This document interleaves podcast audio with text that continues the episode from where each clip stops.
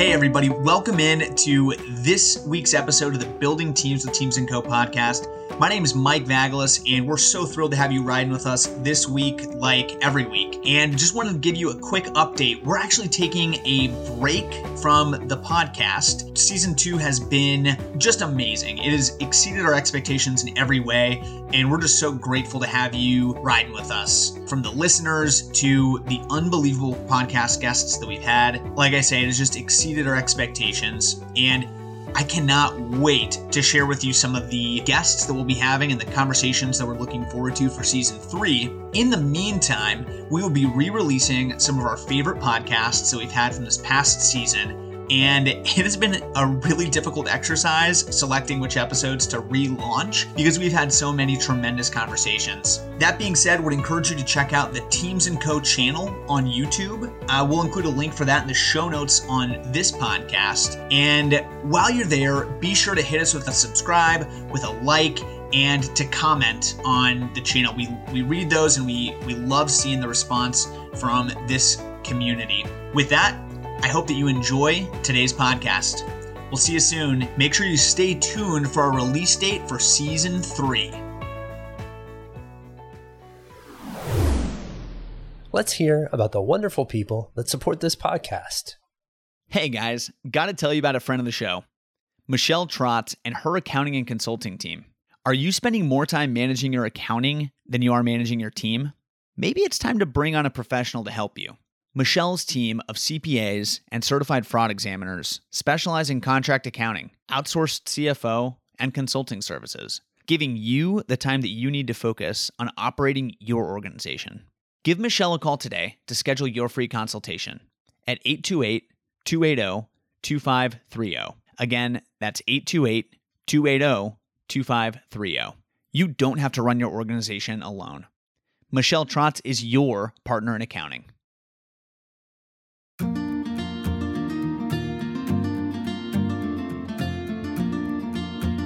Welcome to Building Teams with Teams & Co., where we explore how leaders can empower their teams, achieve ambitious strategies, and deliver an exceptional customer experience. Views expressed by guests are their own and may not reflect the views of Teams & Co. Mention of particular products or services and participation of a guest does not imply an endorsement by Teams & Co. The information provided is for educational and entertainment purposes and should not be taken as professional advice.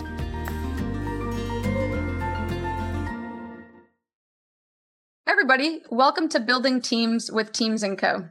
Today, we're looking forward to having Brett Hampson, Senior Finance Manager in a Fortune 100 financial services company, join us to share a little bit more about his experience being a leader and also progressing through different leadership's roles. So, Brett, welcome. Thanks so much for joining us. Of course. Thanks for having me, Tracy.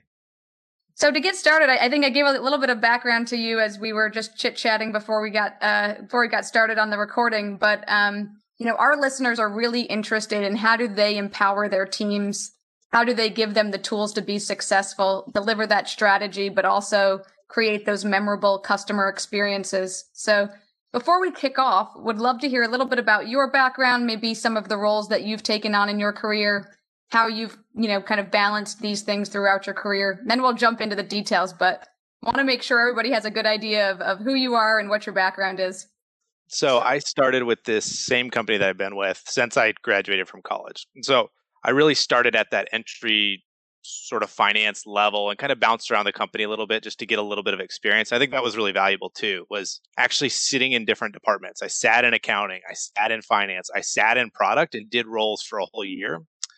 And so I think there's a little wisdom in actually sitting there and having to do the job. It gives you the empathy that you need in order to kind of make those decisions later on. So from that, I really sort of jumped into sort of a senior finance analyst role and found myself actually looking around when I was in that role and seeing opportunities for leadership. And I think this is probably the first thing that I want to convey is if somebody's aspiring to be a leader or wants to look to become that level leader, I think there's plenty of opportunities out there. I think I was just at the right intersection of looking around and saying, man, I wish somebody would do this and what I did was actually was encouraged by my leadership and my mentors that were in my company to actually step into that role and pick that work up and move it forward. It was probably the work that nobody wanted to pick up or nobody knew how to pick up. So I think when I look at my kind of success, and I'll kind of talk a little bit more about where I got to, but getting to that senior finance manager role was a lot of just me looking around and saying, hey, what's out there that I can help with? What can I do for other people that they don't know how to do? So I, yeah. I see that with people that are coming up the ladder well behind me, and I really try to encourage that. I say, look for the leadership vacuum.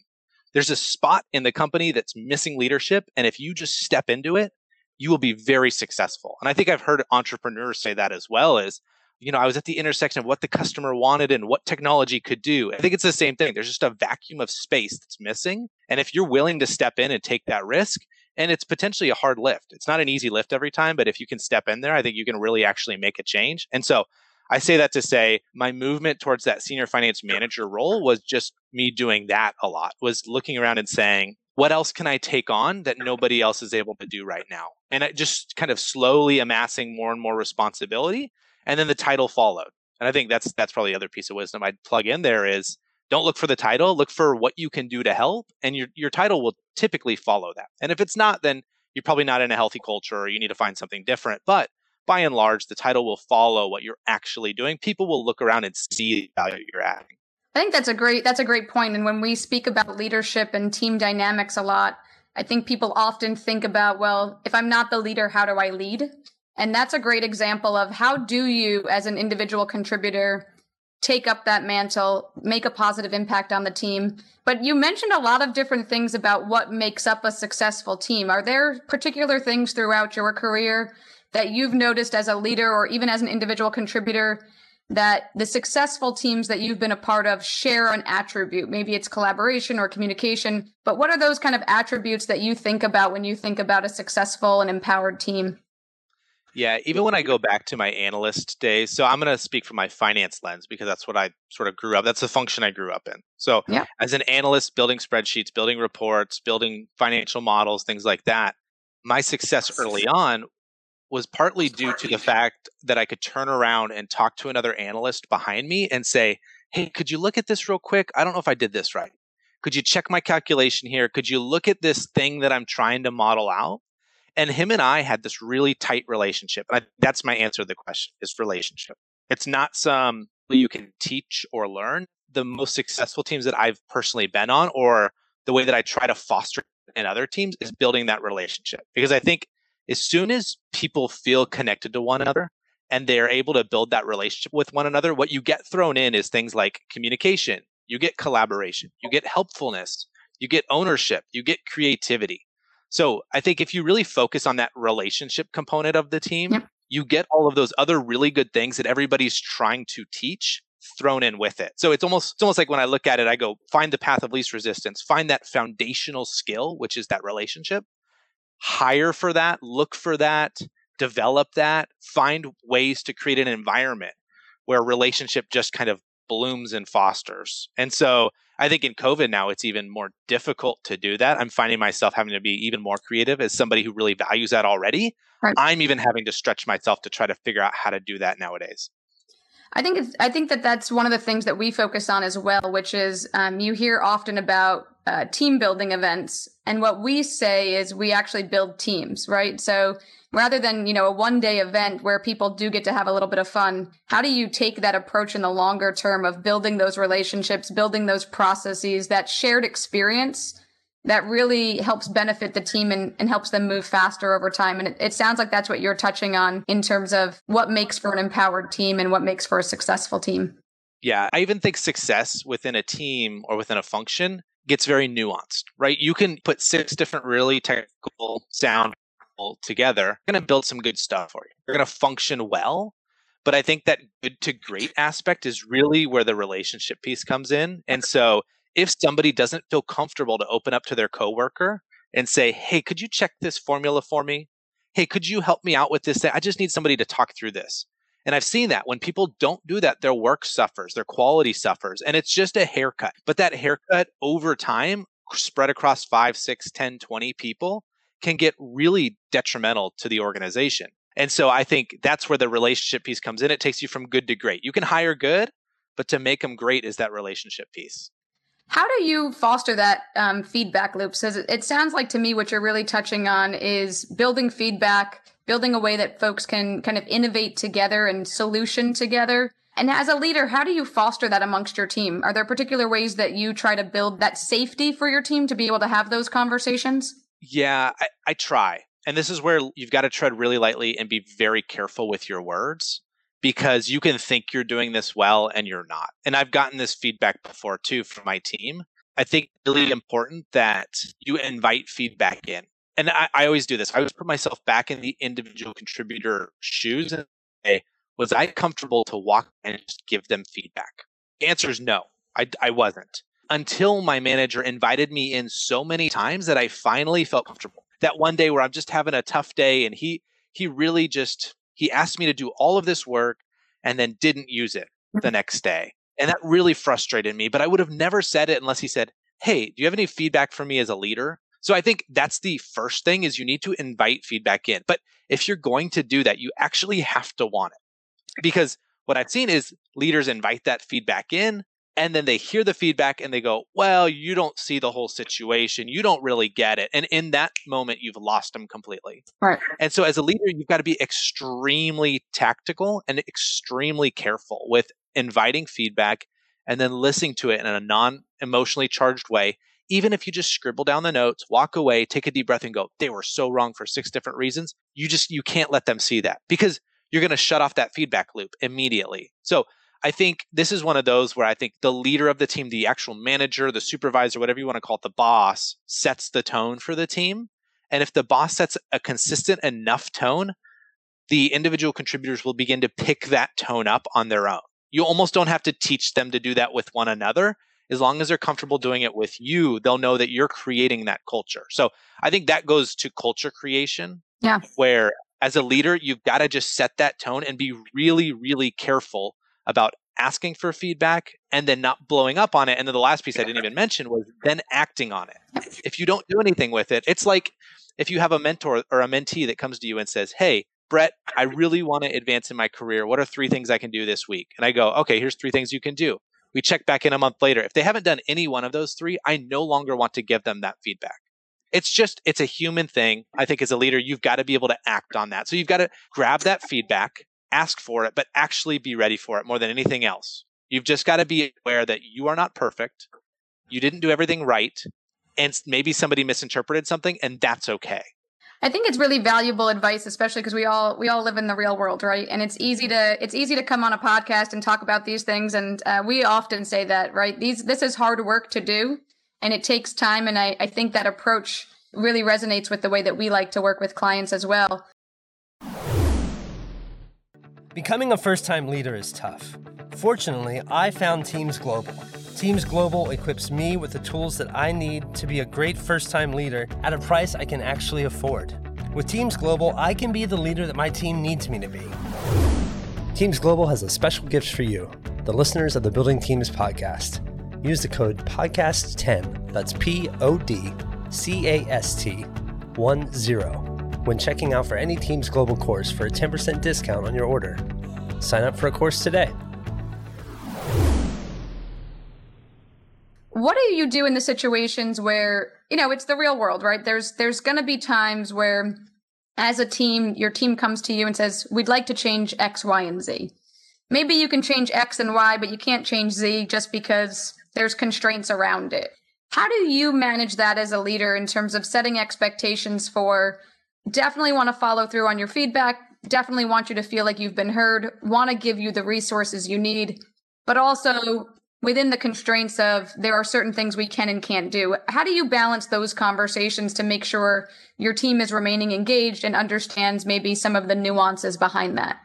When I think about decision making, there's probably three different ways to make decisions with a team. And I I picked this up at one point, and I think it's going to answer your question, and it, it, gives a really nuanced answer to your question. I think that's where we're getting to with some of this. Is it's easy to give the ten word answer, but that nuanced answer is actually usually the correct answer. So.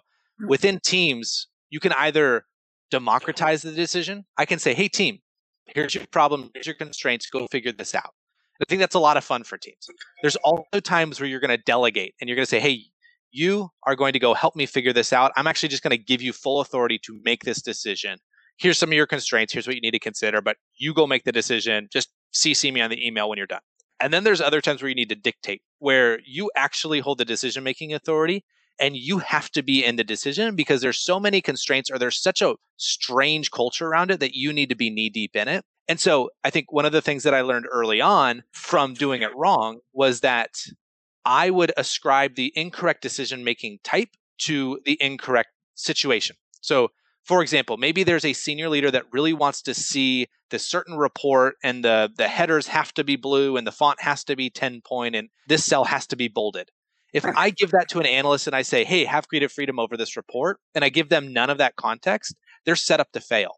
So then what mm-hmm. happens is they come back to me with the new report that actually looks better than what the senior leader wanted, but I'm strengths and my actual output doesn't match what I've just done is I've just completely deflated the spent eight hours working on that report. And that's a, obviously a way oversimplified example, but I think there's a lot of wisdom in knowing what your constraints are and knowing who gets the final decision making authority and letting the team know that. And I think that's probably the last biggest piece that I'd plug in there is you've got to sit down with your team and say, look, I don't necessarily understand why this person wants it this way, but they asked for it this way. And hey, when you're the boss, you could ask for it that way too. So keep gunning. You'll get there one day. You'll be and, and kind of making a joke out of it, but says like, look, this isn't worth fighting. This isn't worth us fighting on.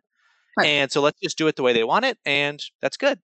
So, Brett, I think that that I think that what you're saying makes a lot of sense in terms of setting those expectations. I think that there's times when we all have certain things that we need to deliver in a very particular way, and it's nice to honor when people need things in a particular way, right? Because as leaders or as individual contributors, we also want our working style to be honored. So there's that nice give and take in your answer in terms of honoring the way that a leader may want something in particular, but also trying to find that balance with your team where, hey, if there's other opportunities where we can kind of quote unquote go off script, innovate a little bit more, we're going to take those opportunities as well.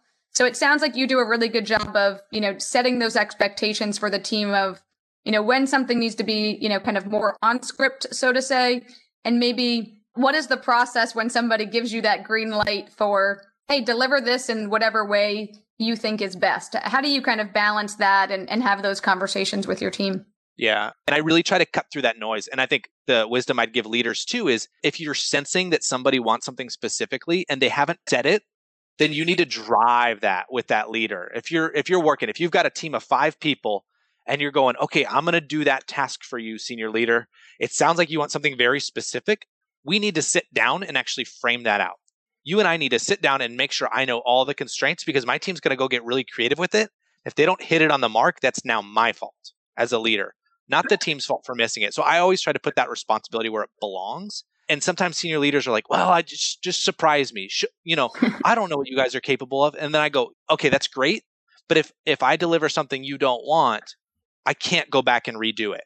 And just setting those boundaries and saying to protect my team, to protect their morale, I need to actually set that boundary and have that difficult conversation up front. And I think that's just all, also years of being a leader and and years of seeing that happen incorrectly where you know you get that demand from the senior leader and then you go try to fulfill it in a creative way it doesn't match up and so you just got to grab those constraints up on the front end like this so as a leader we've got to really step in and say is this one of those instances where you want me to do it exactly like you asked for? Or is this one of those instances where I can bring you something that you maybe didn't even know you wanted? Because I'll, and I'll speak from the finance perspective. As a finance guy, sometimes I have seen things in the past that I've done that have worked really well that that leader is not even aware that we can do right. from a technology standpoint. You know, people ask for what they know, but if they don't know your true expertise, that's where you step in as a leader and say, look, I hear what you're asking for. What if I gave you this other thing? And if they say, no, I don't want that other thing, then that's fine.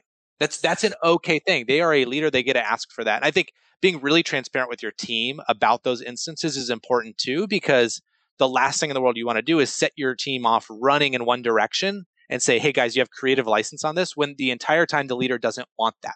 Because then what's going to happen is the leader gets something they don't want, usually later than they wanted it. And then you've completely dropped the ball on that deliverable and and it's seen as a negative. So i think the way that i frame it for my team too is hey team if we're being asked to execute on something be really good on that because that'll earn us the credibility to go do the creative stuff later on i think what i'm hearing is i think a really valuable uh, thing for a lot of our listeners who um, like you maybe in finance or another role that has internal customers right what i'm hearing a lot of is how do you deliver that exceptional customer experience to an internal customer?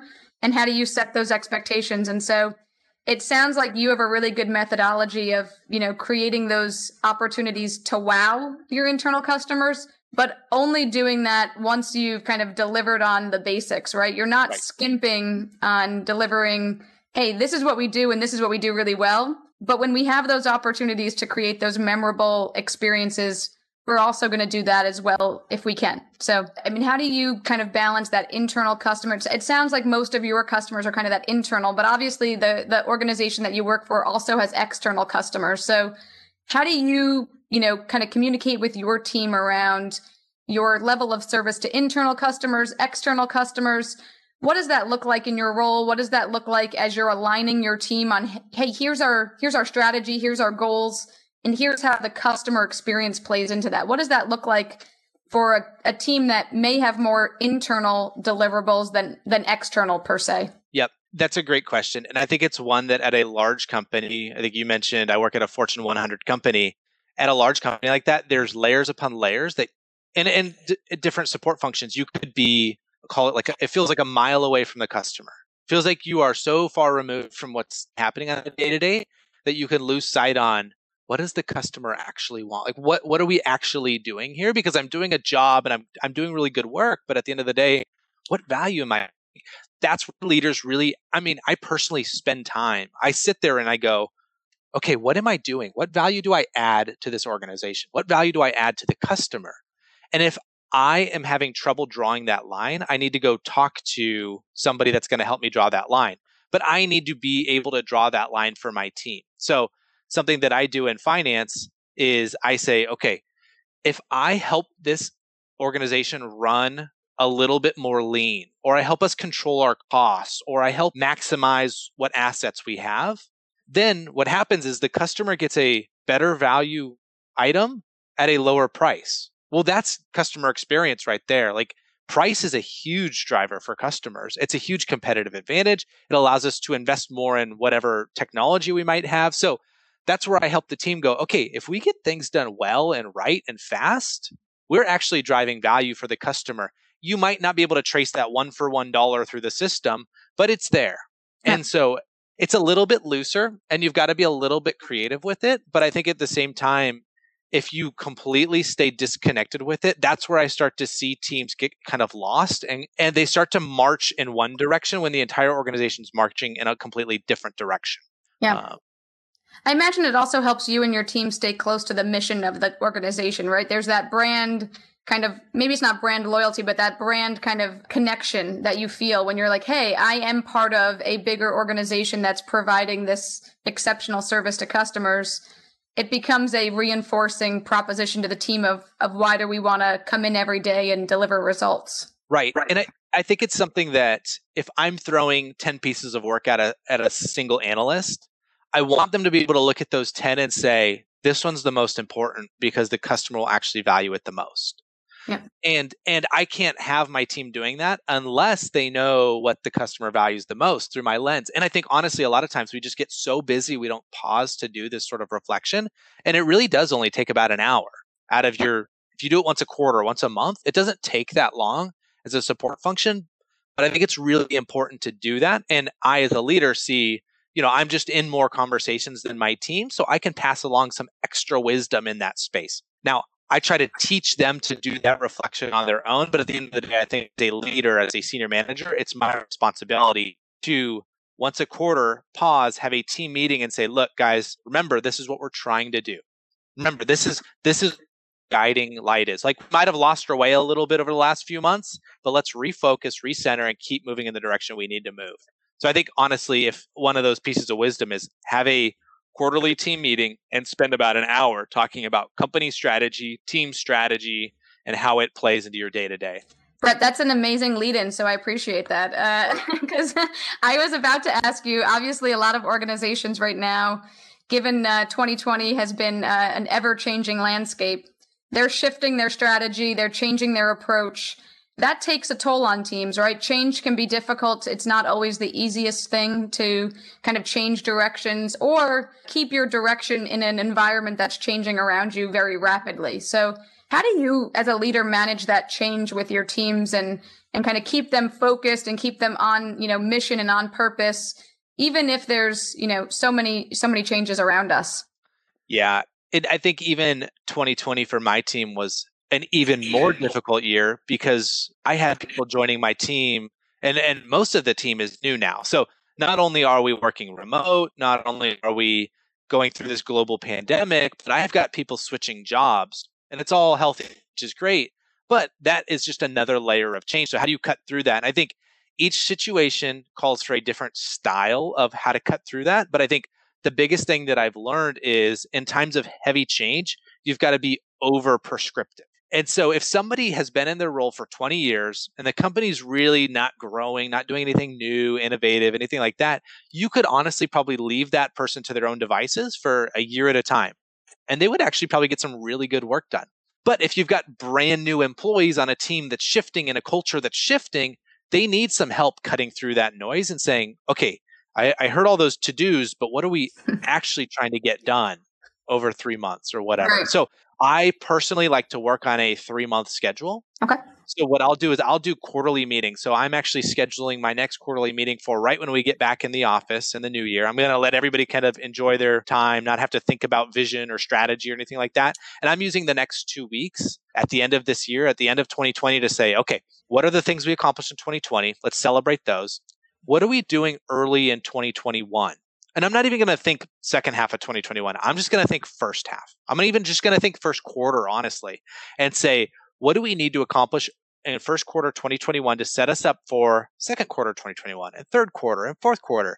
And really chunking it down to major deliverables. And what I'll come up with is two or three or four major deliverables and put them on a piece of paper and assign people's names to them.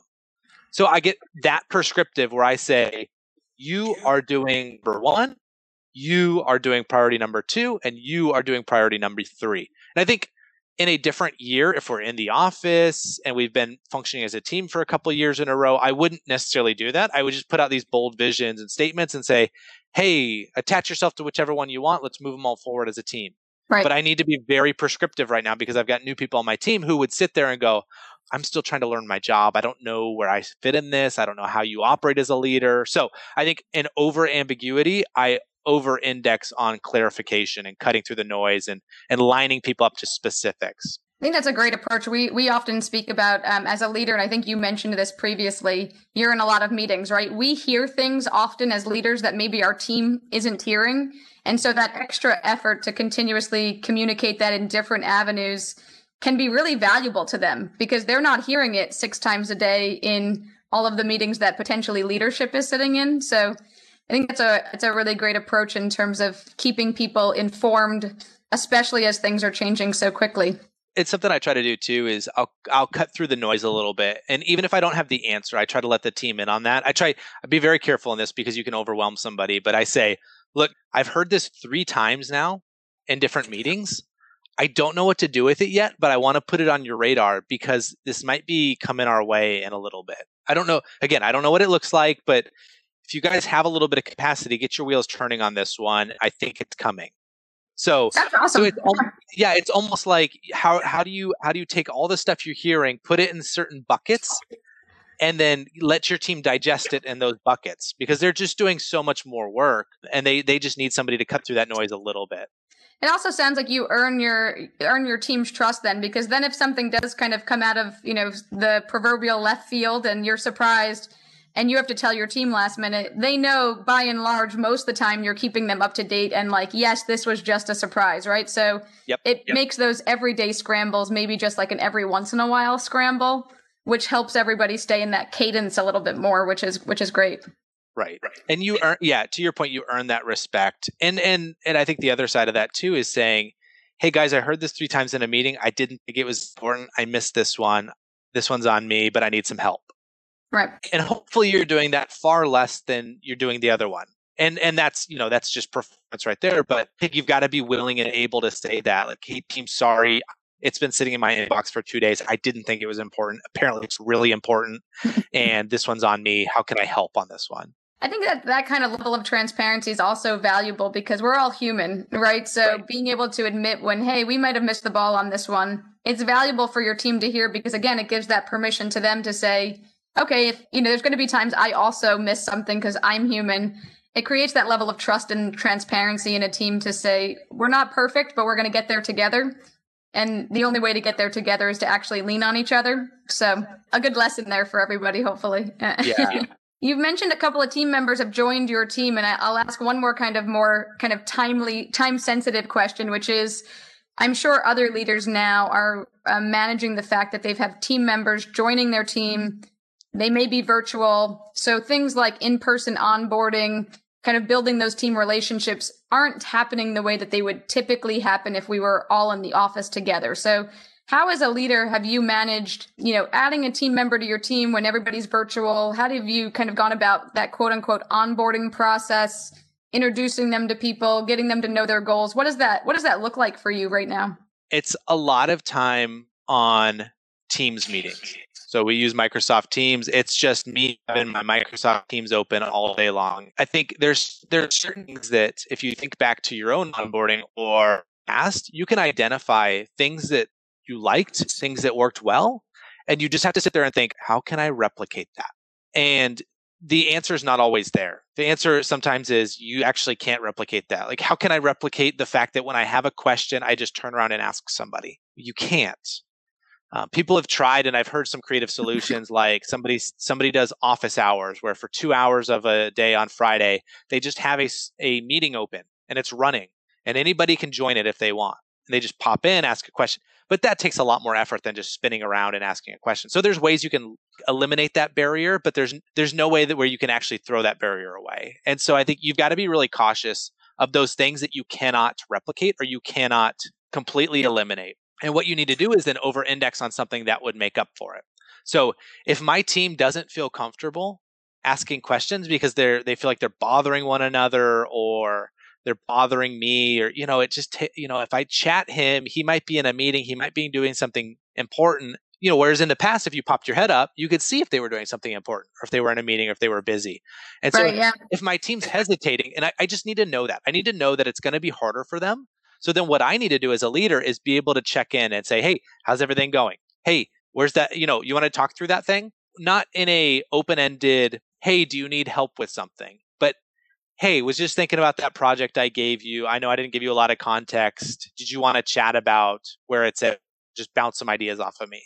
And just be be open, go overextend yourself. And something I do and have done, and I think has been really successful, is in my morning huddles that we do every once in a while now. You know, at nine o'clock, I'll say, "Hey team, here's my calendar." I even share my calendar with them, and I say, "Here's my calendar.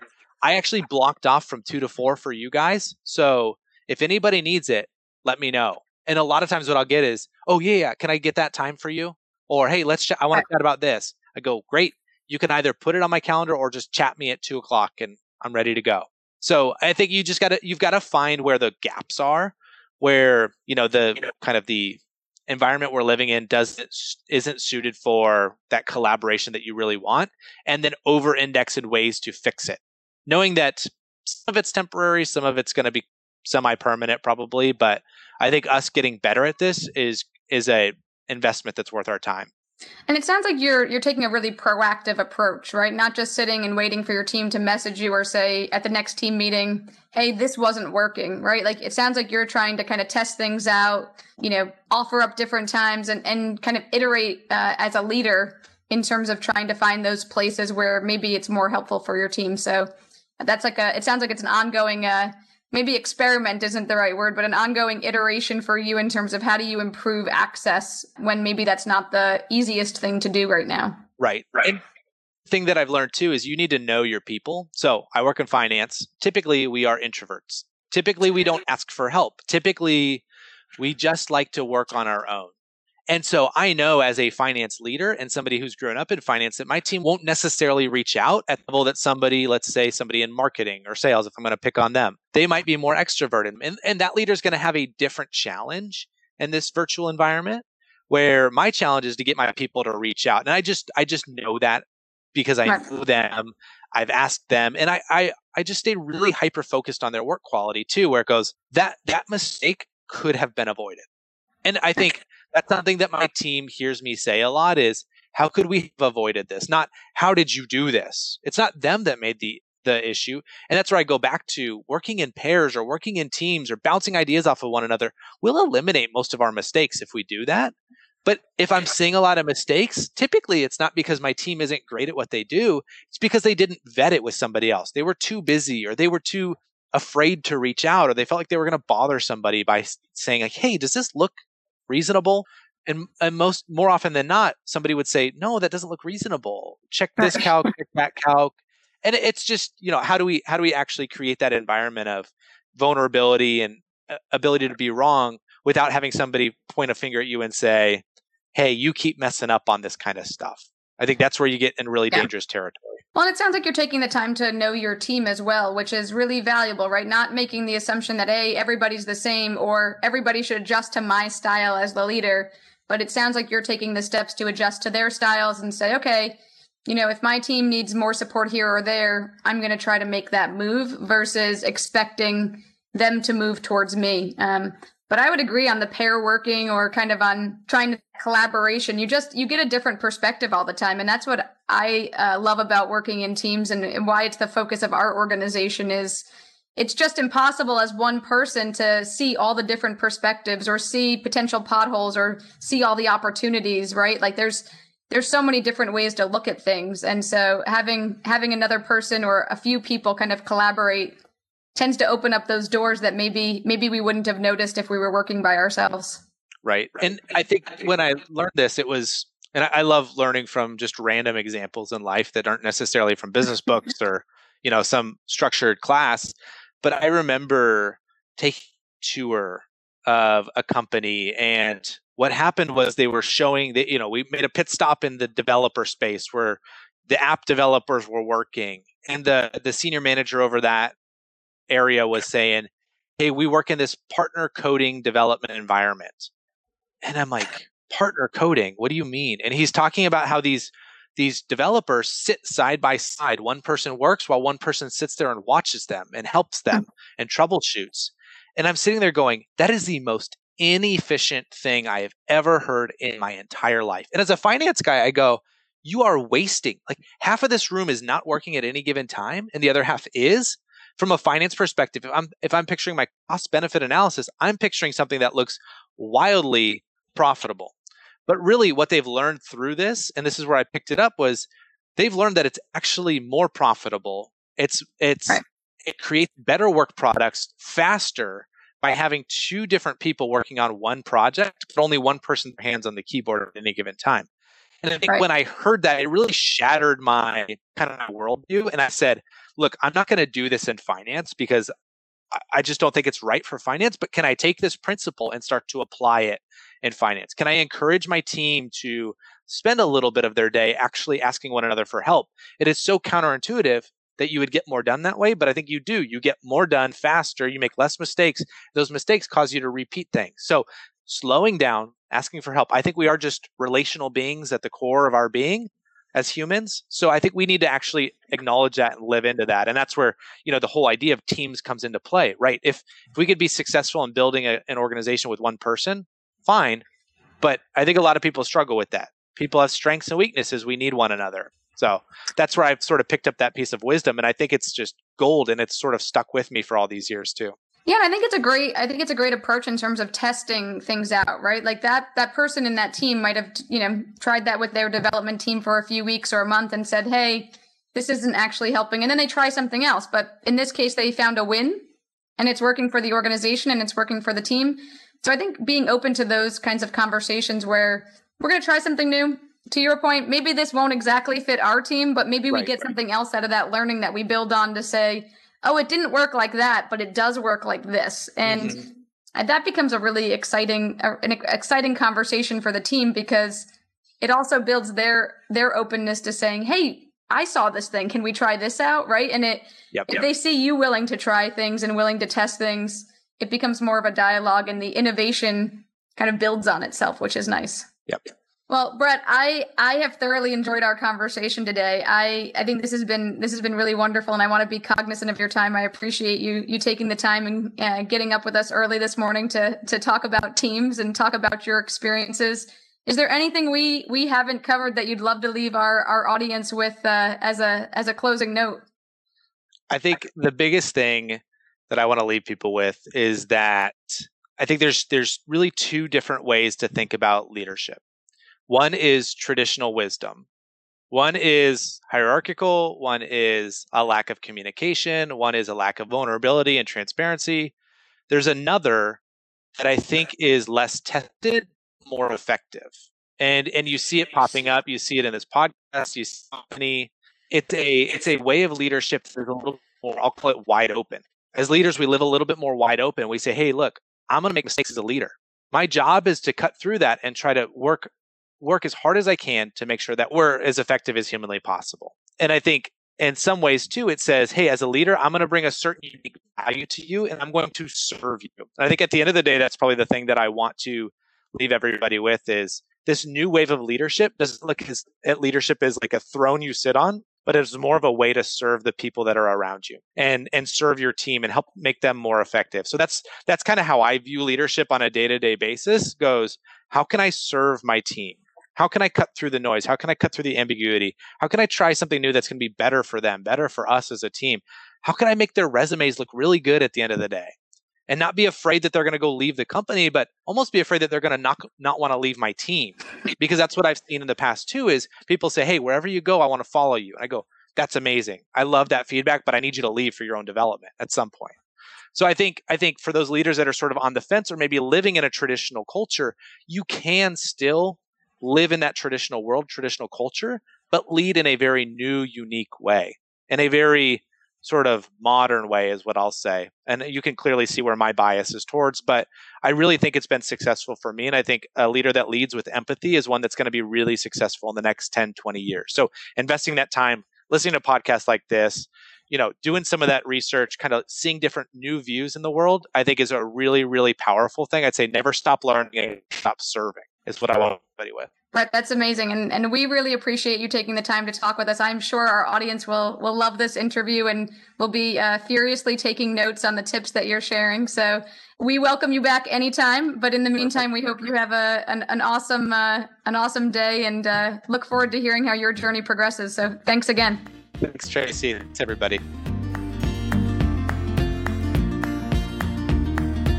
You've been listening to Building Teams with Teams & Co. To learn more about the latest thinking on how to empower your team to deliver exceptional results or to book a consultation, please visit us at teamsandco.com or follow us at LinkedIn, Twitter, and Facebook.